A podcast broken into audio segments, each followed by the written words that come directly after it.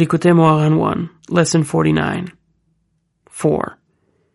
When a person's heart is hollow, as in the verse, My heart is hollow within me, then his heart is wide open with wisdom, and by this he rectifies the creation which is formed by wisdom, which are good thoughts.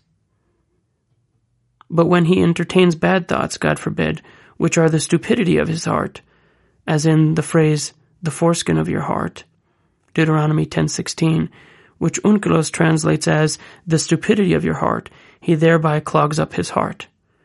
Accordingly, he also clogs up the aspect of the vacated space of the creation, which was formed through wisdom, and he spoils it, and it is considered as if he destroyed the world. Conversely, when a person thinks good thoughts, this is like rectifying the entire creation. Furthermore, if he purifies his heart, banishing from it bad thoughts and thinking good thoughts, he will thereby merit to be able to renew the act of creation and to perform miracles in the world. This is the explanation of the teaching.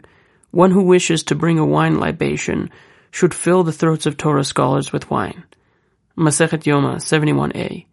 For the throats of Torah scholars correspond to the holes located at the sides of the altar that were bored and hollowed out down to the abyss to receive wine libations. Masechet Sukkah 49a. These hollowed out holes correspond to the state described by the verse, My heart is hollowed within me, since the abyss is the heart and the windpipe. Zohar 3, 227b. The abyss, Tehom, also suggests the idea of miracles, since everyone marvels at something miraculous. As we see in the verse, the entire city marveled. Tehom, Megillat Ruth 1.19.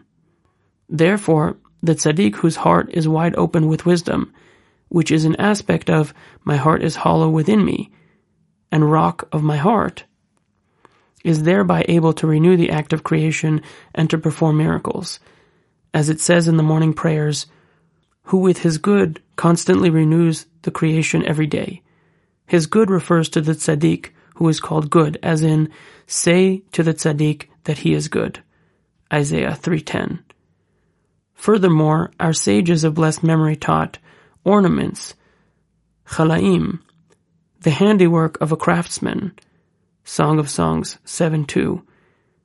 These are the holes at the sides of the altar that were hollowed out, mechulalim, Masechet Sukkah 49a.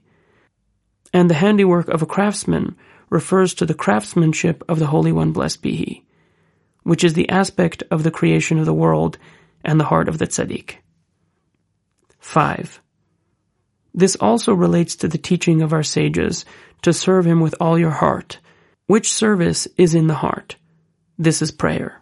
Masechet Ta'anit 2a. For prayer is primarily dependent on the heart. That is, a person should put his whole heart into his prayers and tightly bind his thoughts to the words of the prayers, so that his heart is not far from the words he is saying. Rather, he should truly hear what he is saying. Through this, God's kingship is revealed and magnified, and the kingship of evil falls. Great vitality, influx, wealth, and boundless blessing are evoked.